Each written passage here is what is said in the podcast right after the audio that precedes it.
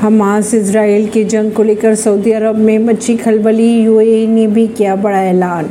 मुस्लिम देश यूएई ने फिलिस्तीनी नागरिकों के लिए दो करोड़ डॉलर की मदद की घोषणा कर दी है। वहीं इस्लामिक और अरब देशों में महत्वपूर्ण स्थान रखने वाले सऊदी अरब भी फिलिस्तीन के मुद्दे पर लगातार बैठकें कर रहा है। अमेरिका ने इसराइल की मदद करते हुए अपना गोला बारूद से लैस प्लेन भेजा है। तमाम पश्चिमी देशों की अगर बात की जाए तो इसराइल का समर्थन किया जा रहा है उनके द्वारा। वहीं अगर बात की जाए इस्लामिक देशों की तो वे फिलिस्तीन की मदद के लिए आगे आ रहे हैं जो सऊदी अरब लगातार अंतर्राष्ट्रीय स्तर पर इस मुद्दे पर बातचीत कर रहा है। वहीं दूसरी तरफ़ की अगर बात की जाए तो मिस्र ने फिलिस्तीन को मानवीय सहायता भेजने का ऐलान किया। परवीन अर्शी नई दिल्ली से।